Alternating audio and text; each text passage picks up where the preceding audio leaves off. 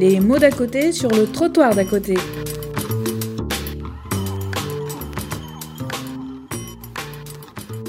Le projet de ce colloque est né d'une discussion entre Mathias Gardet, historien et professeur en sciences de l'éducation à Paris 8, Lydie Parseval de même, responsable de formation à Buc Ressources, et Philippe Fabry, formateur à l'IRTS Paris-Île-de-France. Après avoir organisé pendant trois années un séminaire sur l'apparition de la notion de contrôle social dans les centres de formation en travail social, avec des journées dans les archives des écoles, dans les revues, les livres, avec des rencontres avec les acteurs, nous cherchions une autre thématique. Plusieurs idées sont apparues, et puis nous avons parlé de l'actualité. La commission professionnelle consultative, CPC, du travail social et de l'intervention sociale, venait de valider la proposition de réarchitecture des 14 diplômes du travail social avec la logique d'un diplôme unique par niveau, entraînant la fusion des diplômes d'assistant de service social, d'éducateur spécialisé, de conseiller en économie sociale et familiale. Tout cela en un diplôme unique du travailleur social. Lydie et moi étions convaincus que cela se ferait, la seule question étant celle de la taille du socle commun et du tronc commun. Un an, dix-huit mois, deux ans. Mathias Gardet nous a alors dit non, ça ne se fera pas. Ah bon? Et pourquoi tu sais sûr? Et Mathias a évoqué alors rapidement toutes les tentatives avortées de créer des passerelles, des ponts, une année de propédeutique commune, des annuaires, d'autres croisements. Nous n'avions, Lydie et moi, aucune idée de ces tentatives de création d'un travailleur social unique, des projets revenant comme un serpent de mer, semblant parfois tout près de se faire, puis échouant et tombant dans l'oubli. Quelques jours plus tard, le rapport Bourguignon venait donner raison à Mathias Gardet et nous nous sommes dit, ben voilà un beau sujet qui lie actualité et histoire. Et donc nous avons conçu une semaine de séminaire avec des étudiants qui ont passé une semaine aux archives nationales, ce qui a aussi été l'occasion d'utiliser les archives du CNES, le Centre national des, des archives et d'histoire de l'éducation spécialisée, et nous y avons découvert des textes vraiment passionnants sur la création d'abord du métier d'AS et puis le rôle de ces dernières dans la création du métier d'éducateur. Cette semaine s'est conclue sur une journée de séminaire aux archives nationales, une journée d'études, avec tout d'abord euh, un premier enregistrement qui est euh, la matinée et en introduction Mathias Gardet et Samuel Boussion. Alors, premier conseil, lisez leurs livres. Mathias Gardet présente tout d'abord une association disparue en 2007, le CFPS, qui cela met fin à des décennies de projets au service de la conception d'une identité commune aux travailleurs sociaux. Cette intervention permet de percevoir à la fois des points communs historiques dans les deux professions canoniques, AS et ES, un combat commun est celui de dire la charité c'est fini, mais on voit aussi de nombreuses dissensions. Il y a dans cette association l'élaboration d'un annuaire, et puis euh, on a le projet d'informer les indécis qui ne savent pas encore quelle profession choisir. On veut aussi aider les usagers à se repérer. Et Mathias Gardet nous a montré un extraordinaire tableau synoptique du travail social, avec en abscisse les difficultés sociales et en ordonnée tous les professionnels concernés. Ça devait être aussi simple qu'un plan de métro. Euh, si vous trouvez ce schéma, vous verrez que c'est pas le cas. La deuxième intervention est celle croisée de Samuel Boussion et Christine Garcette, qui présente assistante sociale, éducateur spécialisé, le couple infernal. Vous trouverez un historique de la création des différents métiers de travail social, avec au départ une série de distinctions. Les AS sont des femmes issues de la bourgeoisie. Plus tard, les ES, plutôt des hommes, proviennent des classes moins aisées. Les AS enquêtent auprès des familles, les éducateurs partagent le quotidien des enfants placés. Les interventions croisées nous montrent les évolutions, les rapprochements, les cohabitations et les divergences.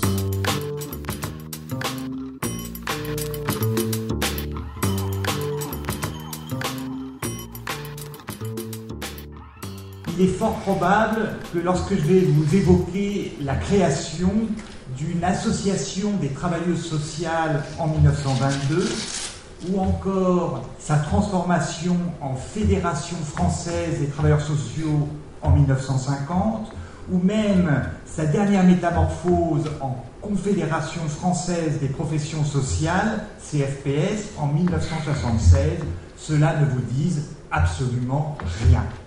On ne peut pas dire d'ailleurs que sa dissolution de ces dernières instances, la Confédération française des professions sociales, ait fait un tollé dans les milieux du travail social. D'ailleurs, si on regarde sur le net, à part l'arrêté de dissolution au journal officiel que l'on retrouve, on ne trouve pas beaucoup d'occurrences ou de réactions à cette disparition. J'ai rencontré pourtant des professionnels du social qui avaient de la bouteille et à qui cela disait bien quelque chose. Sauf que la plupart du temps, quand j'ai posé la question, j'ai droit à un petit sourire en coin, voire à une petite moue condescendante, en me disant Ah oui, tu veux parler du dada de Georges-Michel Salomon, tout en rajoutant, comme pour s'excuser de ce manque de considération, c'était quand même un sacré bonhomme. Il est vrai que malgré les innombrables initiatives prises par cette association des travailleuses sociales devenue Fédération française des travailleurs sociaux, devenue Confédération française des professions sociales avant de disparaître, projets, rapports, enquêtes, études historiques, lettres circulaires, brochures, annuaires et j'en passe, dont témoignent les archives qui sont consultables aujourd'hui dans cette maison des archives nationales. Il est vrai encore que malgré l'infatigabilité de ses fondateurs et de ses animateurs, dont le fameux Georges-Michel Salomon, qui en a été secrétaire général puis président, inébranlable devant l'adversité jusqu'à son décès en 2009, il est vrai que la plupart de ces initiatives semblent avoir été ou bien très éphémères, ou bien euh, avoir souvent tourné court et souvent dans l'indifférence générale du secteur. L'association, devenue fédération puis confédération, a d'ailleurs bien eu du mal à être rassembleuse. Est-ce à dire que ce peu d'impact en fait un objet peu digne d'intérêt? Vous vous doutez bien que si j'ai choisi de vous en parler aujourd'hui, c'est que je pense tout à fait le contraire. Tout d'abord, il faut noter sa longévité. 1922, 2007, 85 ans, quoi qu'on pense de ses capacités, le moins qu'on puisse dire, c'est qu'elle a su perdurer et traverser un sacré bout de chemin de l'histoire du travail social et à une époque clé de sa structuration. Ensuite, on ne peut être que frappé par ses appellations successives. Association des travailleuses sociales dès 1922, Fédération des travailleurs sociaux, avant d'adopter le vocable plus neutre de, neutre de profession sociale. Elle est une des rares associations de professionnels à porter haut et fort cette notion de travailleurs sociaux contre vent et marée de façon très, très précoce, puis à des moments où cette notion a pourtant été très chahutée. La succession d'échecs ou de demi-mesures rencontrés par cette organisation, malgré ses efforts, me semble ainsi, pour l'historien que je suis, mais aussi surtout pour la thématique abordée aujourd'hui, très emblématique et révélatrice des débats tournant autour de l'identité des travailleurs sociaux et de la formation idéale ou idéalisée de ces derniers afin qu'ils répondent au mieux aux demandes et aux besoins ou plus simplement aux injonctions des politiques. La première question abordée dès les origines et dans une grande constance par cette organisation est celle de l'affichage professionnel individuel ou collectif des différents métiers qui composent le secteur social. Autrement dit, quelles sont les circonstances et les enjeux qui poussent un corps de métier à se présenter aux côtés d'autres métiers semblables, quitte à faire alliance de plus ou moins longue durée, et quels sont les événements au contraire qui poussent ce même corps de métier à se dissocier des autres? L'association des travailleuses sociales née en 1922 se veut un rassemblement des différentes représentantes, c'est bien le féminin, des professions féminines du social existantes à l'époque, surintendant d'usine, infirmière visiteuse, assistante sociale, etc., afin d'affirmer avec force que le temps de la charité et de l'appel aux bonnes volontés est bel et bien terminé pour faire place à une véritable professionnalisation. Pour obtenir ce changement de perception et une vraie reconnaissance, il faut, dit cette association, unir ses forces en créant un organisme d'entraide qui permet d'établir des relations suivies entre les différentes professionnelles et montrer son omniprésence, son omniscience, comme l'atteste la plaquette diffusée vers 1936 qui met en, exergue au centre la figure uniforme d'une professionnelle au carrefour de toutes les problématiques sociales de l'époque, de la petite enfance au vieillard, de l'usine au chevet des malades.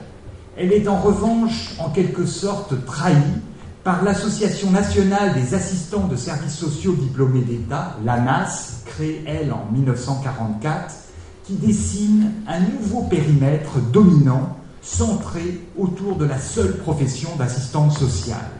On peut se demander alors si la TS devenue FFTS, devenue CFPS, ne devient pas le repli des professions qui ont moins réussi à gagner en visibilité. Faute de garder sa position en surplomb et fédératrice de toutes les professions sociales qui se consolident ou apparaissent au cours du temps, l'organisation repose la question de l'affichage commun sous quatre autres formes qui me semblent au cœur de nos discussions d'aujourd'hui et que je vais vous présenter en crescendo. Tout d'abord, il y a l'idée que quel que soit le métier du social auquel on s'identifie, on ne peut nier l'existence d'autres intervenants sociaux que l'on risque fort de rencontrer sur le terrain ou dans les démarches que l'on doit entreprendre. Et que donc, la meilleure solution serait de savoir qui ils sont et comment les contacter.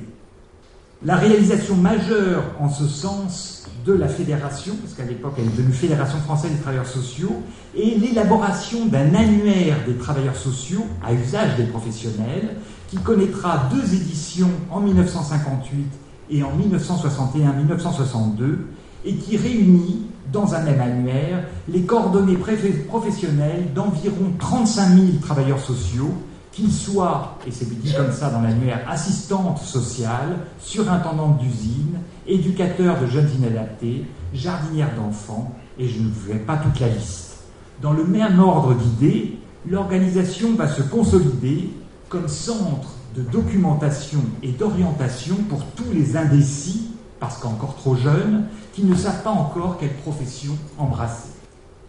La seconde idée est celle que devant la multiplicité des intervenants existants, il est difficile pour les usagers de s'y retrouver et surtout de savoir quelle est la bonne personne à qui il faudrait s'adresser en fonction du problème que l'on rencontre. La Fédération française des travailleurs sociaux invente alors un outil incroyable qui, malgré ses aspects parfois délirants et finalement très peu ergonomiques, a l'avantage de prendre à bras le corps un fantasme, celui de l'efficience, qui me semble aujourd'hui loin d'être disparu. Il s'agit d'un tableau synoptique du travail social. Cela se présente comme une véritable centrale téléphonique, avec en bas, sur l'axe horizontal des abscisses, les différentes situations et difficultés sociales rencontrées par l'usager. Hein, il suffit qu'il voit quelle est sa situation pour euh, choisir euh, son euh, point de départ. Et puis, dans l'axe vertical des ordonnées, les différentes personnes et services auxquels il peut s'adresser. Il suffirait alors pour lui de suivre la ligne et de se référer au numéro correspondant. En théorie, cela se veut être très simple, comme le dit le texte de présentation, ça doit être l'homologue, c'est dit comme ça, d'un plan de métro ou de chemin de fer clarifié au maximum. La troisième idée, plus ambitieuse, est celle de réussir à convaincre les différentes professions à faire cause commune sur des, questions qui les concerneraient toutes. Pour cela, tout d'abord, l'association va tenter inlassablement tout au long de son histoire de trouver une définition globale dans laquelle tout le monde pourrait se retrouver c'est fort laborieux, et elle démontre par cet exercice périlleux que l'on oscille constamment entre le plus petit dénominateur commun aux définitions à rallonge qui ne veulent plus rien dire ou qui enfoncent les portes ouvertes. Mais elle a l'avantage, dans la documentation recueillie en amont pour le faire, de faire le point sur chacune de ces professions, notamment sous forme de tableaux, qui soulignent les disparités, ne serait-ce qu'en termes de salaire. En 1955-1962, par exemple, la Fédération française des travailleurs sociaux travaille ainsi à la rédaction d'un statut du, travailleur social en rédigeant une proposition de loi définissant ce statut, ainsi qu'un contrat de travail unique et adaptable aux différentes professions du social. Elle dit à cette occasion quatre idées à retenir dans la définition du travailleur social. Je trouve que c'est un vrai poème. Petit A, il s'occupe d'individus. Petit B, il rend service. Petit C, il n'y a pas de subordination entre l'intéressé et le travailleur social, entre parenthèses, exception faite pour les mineurs et les incapables, aliénés, individus déchus, etc. Petit d, le travail social fait vivre, plus ou moins bien, dit dit entre parenthèses, celui qui s'y consacre, et entre parenthèses, par exemple, le délégué bénévole à liberté surveillée, ne semble pas à inclure dans ce statut. En 1976, de la même façon, dans l'élan optimiste du sixième plan qui préconisait, rappelons-nous, une action sociale globale, elle mène une étude sur la fonction d'un travailleur social généraliste et elle en conclut. Il fut donc convenu de réfléchir à une restructuration totale du travail social, ainsi qu'au statut et à la formation de ce nouveau personnage, le travailleur social polyvalent, dit entre guillemets, ou généraliste capable d'intervenir auprès de n'importe quel type de population. Mais il est apparu assez vite que pour beaucoup, il était nécessaire de mieux préciser l'hypothèse de travail et avant de déterminer sa structure d'emploi, son statut et sa formation, de cerner la fonction du travailleur social et du travailleur social généraliste. Dès 1982, et c'est là où je finis, la CFPS élabore un code de déontologie, de déontologie qui prévoyait une instance disciplinaire et la généralisation du secret professionnel pour tous les travailleurs sociaux. Si ce code ne conduira jamais à une réforme du code pénal, il permet de pointer du doigt la question de la responsabilité des travailleurs sociaux qui est toujours, me semble-t-il, d'actualité et provoque toujours autant de débats. La dernière idée, et là je l'aborderai à peine, c'est qui découle de ces trois premières, est celle de réfléchir à une propédotique commune, d'un tronc commun menant à des spécialisations ultérieures. Bien que la fédération s'en fasse très tôt le porte-parole, elle sera très peu entendue sur ce point. Je n'insisterai donc pas dessus, laissant à mes collègues vous raconter la création oubliée dès 1972 des instituts régionaux de formation de travailleurs sociaux, ou encore celle plus tumultueuse du projet concurrent des unités carrières sociales.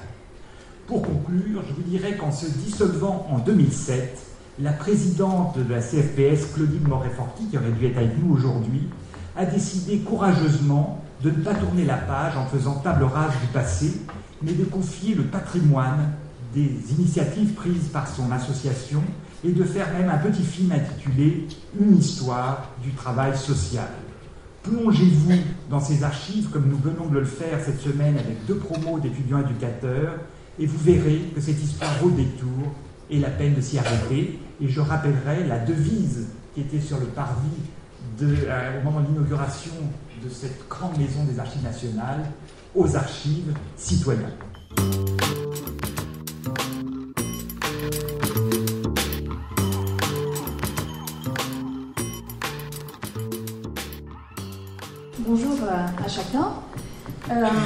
Déjà en 2003, les, mardis du KPA, ça doit rappeler quelques souvenirs à certains, organisaient une journée d'études sur les écoles de travailleurs sociaux et sur le mythe du tronc commun, avec euh, notamment une intervention de Françoise Tétard, dont je salue la mémoire, sur le mythe du travailleur social unique. Donc on vous l'a déjà dit, preuve s'il en faut que cette question n'est pas nouvelle, mais ce n'est peut-être pas un hasard, me semble-t-il, si elle ressort près de 15 ans plus tard. Peut-être est-ce là la fonction d'un mythe, parce que finalement, qu'est-ce que c'est un mythe? Si on voit la définition, on voit que c'est un récit qui se veut explicatif et surtout fondateur d'une pratique sociale. Et je me suis interrogée, un récit de qui? Explicatif de quoi? Quelle pratique? Est-ce que finalement il s'agit d'un mythe ou plutôt d'un fantasme, voire même d'une idéologie? En tout cas, les termes ne sont pas neutres. Alors nous souhaitons interroger ici, dans cette réflexion euh, d'aujourd'hui sur la famille réel ou fantasmé, ça on le verra. Donc cette famille des travailleurs sociaux, on va le faire à deux voix. Donc la question des éducateurs spécialisés et des assistantes sociales. Deux groupes professionnels distincts, qui aiment d'ailleurs à se distinguer l'un et l'autre, parfois à cultiver un certain entre-soi, aux temporalités aussi différentes, au terrain parfois aussi tout aussi divers, mais une histoire aussi jalonnée de représentations réciproques, de croisements, de réelles rencontres, enfin bref, où il sera donc question de rencontres, de rendez-vous manqués, de frottements, de séparation, une histoire de couple en somme. C'est ce qu'on va survoler ici, plus par flash euh, que sous la forme d'une vaste fraise historique. Alors je commence sur le début, fin 19e, début 20e. En fait, les éducateurs de jeunes enfants, les éducateurs spécialisés, les assistants sociaux sont présents sur scène, mais pas avec ces appellations professionnelles. En effet, du côté de la petite enfance, les salles d'asile accueillent à partir des années 1840 les enfants dont les mères ouvrières travaillent.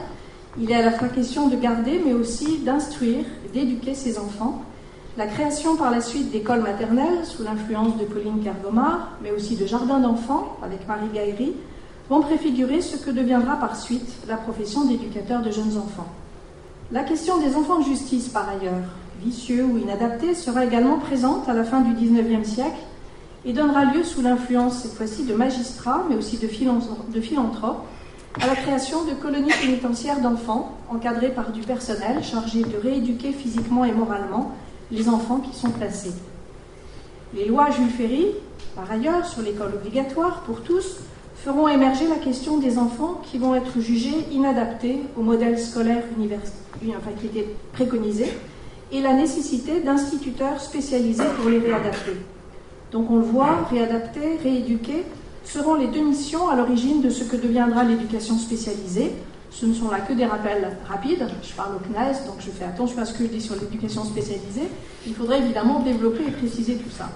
Et du côté social, à proprement parler, eh bien, il y a les premières maisons sociales qui s'ouvrent à partir de 1896 sur le modèle des settlements anglais, avec des travailleuses sociales, c'est elles-mêmes qui se nomment ainsi, et qui vont développer un travail social de proximité auprès des habitants des quartiers pauvres de la capitale, suite à des enquêtes sociologiques destinées à repérer les besoins sociaux et les services locaux qui existaient. Ancêtre des centres sociaux, prémisse aussi de la méthodologie en service social, qui se développera avec les premières écoles sociales qui se créeront dès les premières années du XXe siècle. En effet, et Mathias l'a dit, pour bon nombre de femmes désireuses de travailler à la fois à leur propre émancipation, mais aussi à l'amélioration des conditions sociales de la classe ouvrière, il apparaît dès les années 1905, année de la séparation de l'Église et de l'État, la nécessité de se démarquer des dames d'œuvre d'antan. Un désir de différencier l'action sociale de la charité et de substituer à la seule bonne volonté un désir de formation et de professionnalisation. Le service social va donc être la première profession à s'organiser telle qu'elle, dans des domaines qui relèveront pour certains du médico-social, notamment pour les infirmières visiteuses et pour les premières assistantes sociales à l'hôpital, et pour d'autres, de ce qui s'appellera à l'époque le social pur, je le dis entre guillemets, qui regroupe les résidentes sociales et les surintendants d'usines. De 1920 à 1940, la formation va se développer.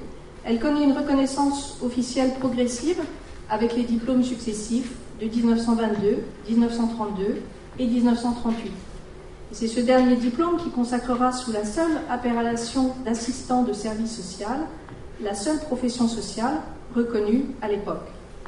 En dehors des premiers internats et des services de protection de l'enfance et de quelques lieux de stage, parce qu'il faut le rappeler, la formation des assistantes sociales s'était construite depuis l'origine en alternance. À part ces quelques lieux où assistantes sociales et rééducateurs se côtoient, les autres mondes professionnels s'ignorent décennie 45 ans. S'ouvre là une période de consolidation des deux professions, émaillée là aussi de croisement, mais c'est aussi le moment où celles-ci vont un peu se tourner le dos aussi pour construire leur propre identité professionnelle. Alors pendant un moment, avant cette, cette entrée en scène, les éducateurs spécialisés n'apparaissent qu'au détour de quelques documents, sur le papier, ou alors concrètement et physiquement dans quelques institutions considérées comme modèles, voire prototypiques, et encore, leur qualification n'est pas spécifique, plutôt incertaine, puisqu'on pense souvent que ces éducateurs, dont on parle déjà fin des années 30, euh, on pense souvent qu'ils doivent être d'abord des instituteurs ou encore des assistantes sociales. En attendant, les éducateurs donc arrivent sur la scène bien plus tardivement que les assistantes sociales, ils font presque figure de trouble fait quand ils, quand ils pointent leur nez. Quand les premiers rééducateurs s'installent dans les internats pour enfants placés par la justice ou l'administration au seuil des années 1940, Les assistantes sociales, elles, apparues au début du XXe siècle dans le sillage des réformateurs, se sont déjà spécialisées, notamment dans ce secteur de la protection de l'enfance, hein, appelées à réaliser des enquêtes sociales pour le compte des tribunaux pour enfants après la loi de 1912 qui les a instituées. Alors c'est dans cette matrice socio-judiciaire que l'un et l'autre, éducateurs et assistantes sociales, se sont construits euh, au cœur de ces années 40, notamment par le biais des services sociaux et des centres d'accueil sont souvent couplés. Les assistantes sociales se retrouvant dans les premiers des services sociaux, les éducateurs dans les seconds. Au premier, l'enquête sociale, au second, l'encadrement éducatif des enfants placés. Alors, au début des années 40, c'est parfois plus trouble sur le terrain, cette distinction. Quand s'ouvrent des centres d'accueil pour jeunes placés par les tribunaux, le plus souvent reliés effectivement aux services sociaux spécialisés, il arrive que les assistantes sociales soient elles-mêmes instituées directrices d'établissements, directrices de centres d'accueil, on peut retrouver comme ça quelques figures, alors complètement oubliées aujourd'hui, ou presque, hein, mais citons par exemple le rôle d'une infirmière devenue assistante sociale en Bretagne, Anne-Marie de la Morlaix, euh, assistante sociale rattachée au tribunal de Saint-Brieuc, qui a créé un service social en 1937, celui euh, des Côtes du Nord. En 1939, elle crée aussi le service social d'Ille-et-Vilaine, installé au Palais de Justice, à Rennes, hein, tous deux sur le modèle du fameux service social de l'enfance en danger moral, ouvert à Paris en 1923, qui fait figure de précurseur. Hein, et en 1939, cette Anne-Marie de la Morlaix va relier ses services sociaux à ses homologues parisiens. Et surtout, dans cette histoire, on s'aperçoit qu'en 1940, c'est elle hein, qui joue un rôle énorme pour ouvrir l'un des premiers centres d'accueil euh, pour jeunes placés par les tribunaux en France, en Bretagne, le fameux centre de Kergoat que Mathias a beaucoup étudié. En 1942, elle poursuit d'ailleurs cette mission de directrice de centre, on la retrouve en Normandie. On pourrait citer une autre femme complètement oubliée, euh, Paul Burel, née en 1891, hein, assistante sociale dans l'Eure, puis auprès du tribunal de Châteauroux, et à partir de mai 1943, les archives montrent qu'elle dirige elle-même un centre d'accueil près de Tours. Deuxième période, avec la Seconde Guerre mondiale, l'accroissement des besoins est tel que l'on fait appel à toutes les bonnes volontés pour recruter notamment au Secours national des femmes à qui l'on donne le titre d'assistante sociale ce qui va mêler celles qui étaient diplômées avant la guerre de celles qui ne le sont pas. En 1941, le ministère du Travail va demander de recenser toutes les branches professionnelles en activité. Et pour le service social, on va se tourner à ce moment-là vers les deux associations professionnelles qui existaient, dont l'ATS, l'Association des travailleuses sociales, pour euh, répondre à cette question. Et les deux associations professionnelles vont créer un comité de coordination dont naîtra le 9 décembre 1944 l'ANAS-DE, qui s'appelait ainsi à l'époque, parce qu'elle voulait euh, dire clairement qu'elle était l'Association nationale des assistantes sociales diplômées d'État. La première action de l'association va être de préparer la loi du 8 avril 1946, qui va réglementer la profession, de faire inscrire dans le code pénal l'obligation du secret professionnel pour les assistantes sociales, qu'elles soient en exercice ou en formation, et de rédiger un code de déontologie qui sera voté en 1949 par la majeure partie des professionnels en exercice adhérents à la NAS. Il faut savoir que d'à peu près environ 6 000 assistantes sociales avant la guerre, le nombre de diplômés d'État passe peu à peu à 9 000 dans les années 1960. Les services sociaux vont se développer en nombre, l'influence des sciences humaines également, et peu à peu va s'imposer aux professionnels en exercice une méthode d'aide psychosociale individualisée, le casework, une méthode venue des États-Unis au lendemain de la guerre. Par ailleurs, le développement de la sécurité sociale au lendemain de la Seconde Guerre mondiale va peu à peu faire passer la notion d'ayant besoin à celle d'ayant droit et de ce fait spécialiser l'assistante sociale dans un rôle d'enquête administrative. Alors on l'a sans doute oublié, mais la première phase de la professionnalisation des éducateurs doit aussi beaucoup aux assistantes sociales. Nous sommes dans l'immédiate après-guerre. C'est largement grâce à l'action de quelques assistantes sociales et de leur groupement, la NAS, et d'un autre groupement euh, dont on va parler, que les éducateurs ont constitué leur première importante association professionnelle, l'ANEJ, l'Association nationale des éducateurs de jeunes inadaptés, en 1947. Alors dans le domaine de la protection de l'enfance, puisque c'est là que se situe un peu le, le cœur de cette histoire, en mars 1946, je vais faire un petit retour en arrière, des assistantes sociales se réunissent au sein d'un comité de liaison, on adore ce genre d'appellation, des services sociaux près des tribunaux, visant à mettre en commun leurs problèmes, notamment devant le souhait des pouvoirs publics de revoir leurs rétributions. Il a souvent question d'argent aussi. À la suite de journées d'études début octobre 1946, ce comité de liaison devient comité d'entente. Vous voyez, c'est une vieille tradition, hein. comité de liaison, comité d'entente. Des contacts sont établis avec les administrateurs et des vœux sont rédigés. L'année suivante, le 18 février 1947, le comité d'entente organise une assemblée générale à laquelle, pour la première fois, sont conviés des chefs de centres d'accueil. Une réunion leur est même entièrement consacrée, qui se tient parallèlement à une réunion des assistantes sociales, spécifiquement, dont la présidence est assurée par mademoiselle Guin, assistante sociale du service, social de sauvegarde de l'enfance à Paris, sur le thème secret professionnel et enquête sociale. À la suite de ces deux premières réunions, une troisième est prévue, cette fois-ci commune, entre chefs de centre d'accueil et assistantes sociales, sous la présidence, alors se veut neutre, hein, du docteur Lafont, un médecin psychiatre, sur le thème de tâches respectives et relations du service social près le tribunal pour enfants et du service social du centre d'accueil. Ainsi, c'est par le biais des centres d'accueil qu'un pont est dressé entre assistantes sociales et éducateurs. L'ordre du jour de la réunion des chefs de centre d'accueil du 18 février 1947, qui est le seul document dont on dispose, laisse apparaître des préoccupations intéressantes. Il est déjà prévu d'étudier, premièrement, la question de la formation de celui qu'on appelle le rééducateur, avec l'idée que ce ne serait au fond qu'une spécialisation après un diplôme de base d'assistant social ou d'instituteur. Il est aussi question de la vie des cadres, on les appelle comme ça, dans les centres, famille, surménage, hygiène de vie, etc. De l'administration de ces centres, dans les relations avec les pouvoirs publics et les sociétés privées gestionnaires, de l'éventuelle obligation des éducateurs au secret professionnel, et enfin de la possibilité d'un comité de liaison et d'études des centres d'accueil.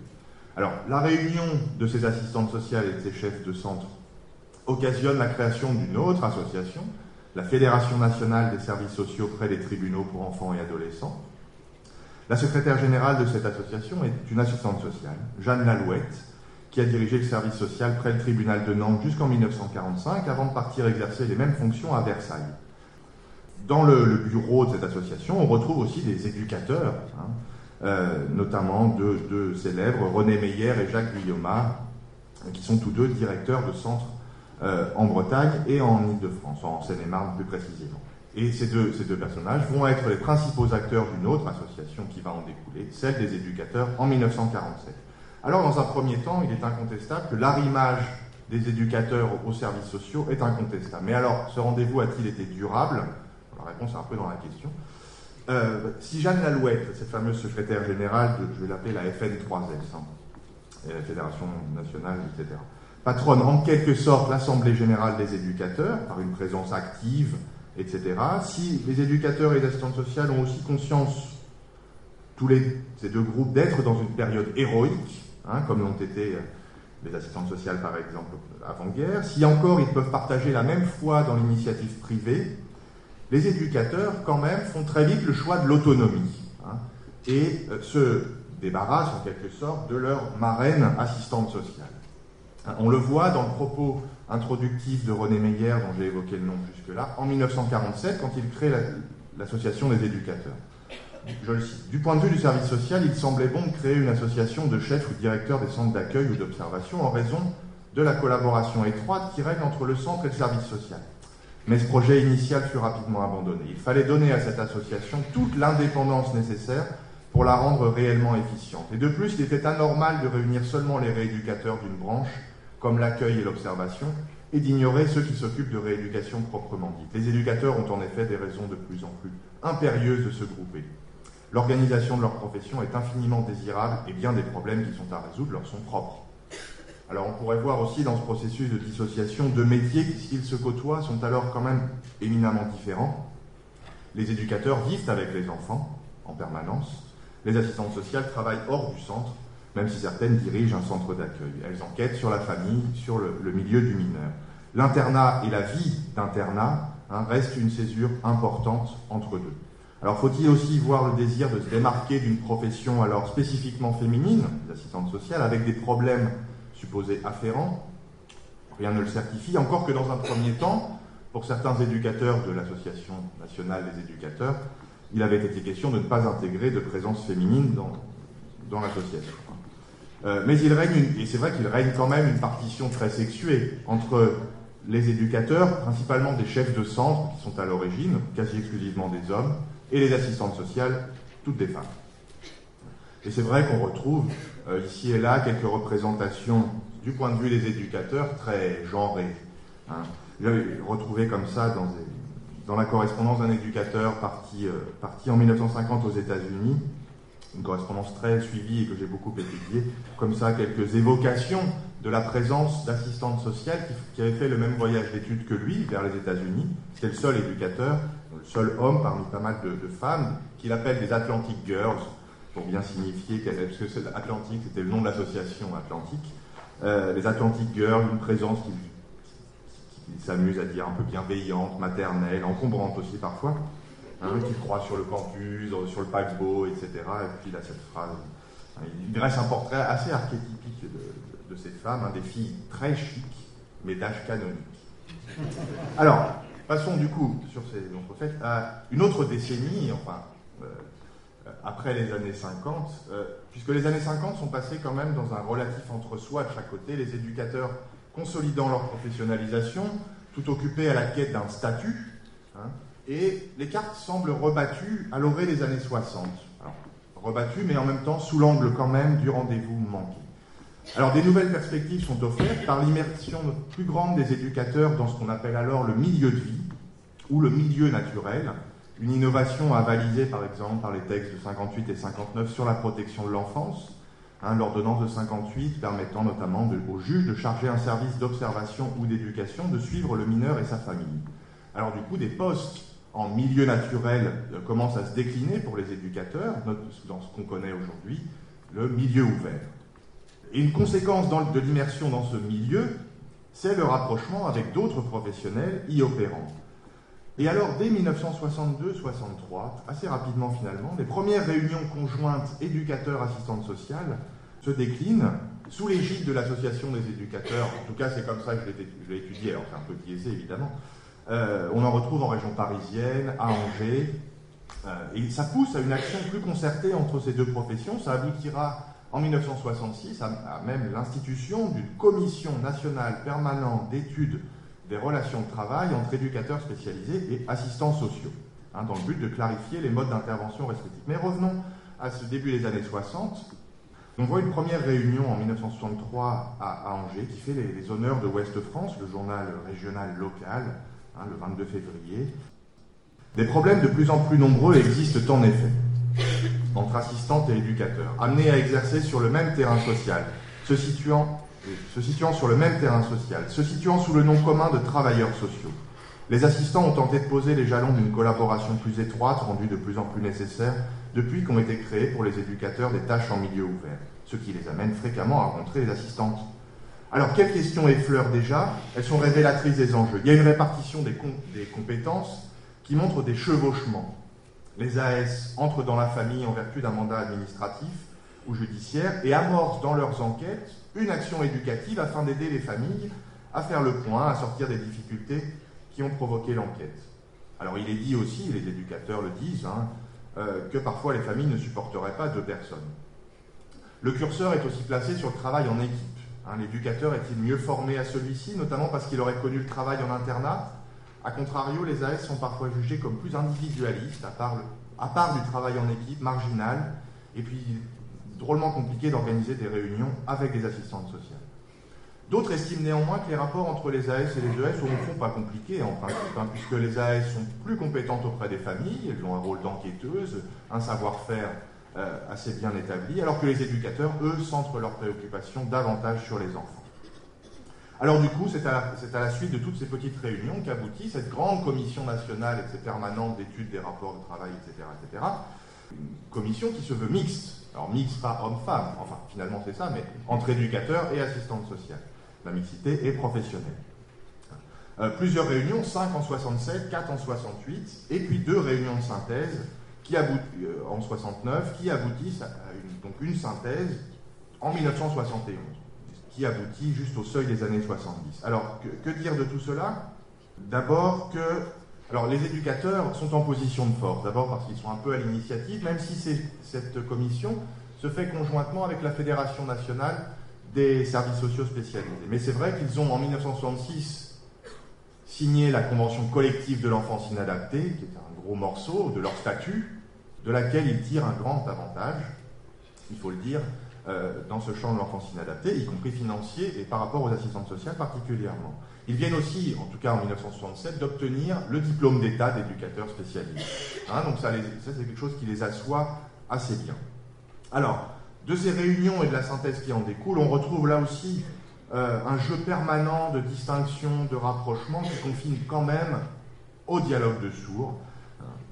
Mais en tout cas, on fait des tentatives d'explicitation de comment pourrait et comment est ce travail partagé, y compris sur le plan des méthodes de travail et de ses incidents. Le constat est fait que les assistantes sociales, à partir notamment du casework dont Christine a déjà évoqué la trace, hein, ce serait, je cite, détacher les problèmes sociaux dans leur ensemble au profit du cas et d'un client très personnalisé. Dans le même temps, il est dit que les éducateurs spécialisés eux-mêmes et c'est ce qu'ils confessent, hein, sont passés du rôle de substitut euh, parental à technicien des relations humaines. C'est comme ça qu'ils se nomment dans les années 60, euh, découvrant ainsi le milieu naturel. Alors les deux donc tireraient une part de leur point commun, d'une référence commune à une forte dimension psychologique, hein, aggravée, est-il dit, par la rencontre sur le même lieu de travail, surtout donc le milieu ouvert. Alors la confusion règne justement, il y a des chevauchements permanents y compris d'ailleurs, alors là on y englobe les éducateurs de prévention, on s'étonne d'ailleurs que dans une de ces réunions assez amusantes, quelques-uns estiment que, parce qu'ils s'occuperaient d'ailleurs de plus en plus de problèmes généraux et de moins en moins de l'individu, hein, il serait peut-être mieux à sa place en tant qu'assistant social. Bon, alors à l'arrivée, de nombreuses questions restent posées qui montrent de réelles divergences. On s'entend notamment pas tout à fait sur l'implication de ces professionnels. L'implication, c'est-à-dire pour les AS, on estime qu'elle est moindre que celle des éducateurs qui mettent en jeu euh, leur personne entière, les, assistantes sociales, utilisant elles plutôt l'équipement, les textes, comme médiateurs euh, entre elles et le client.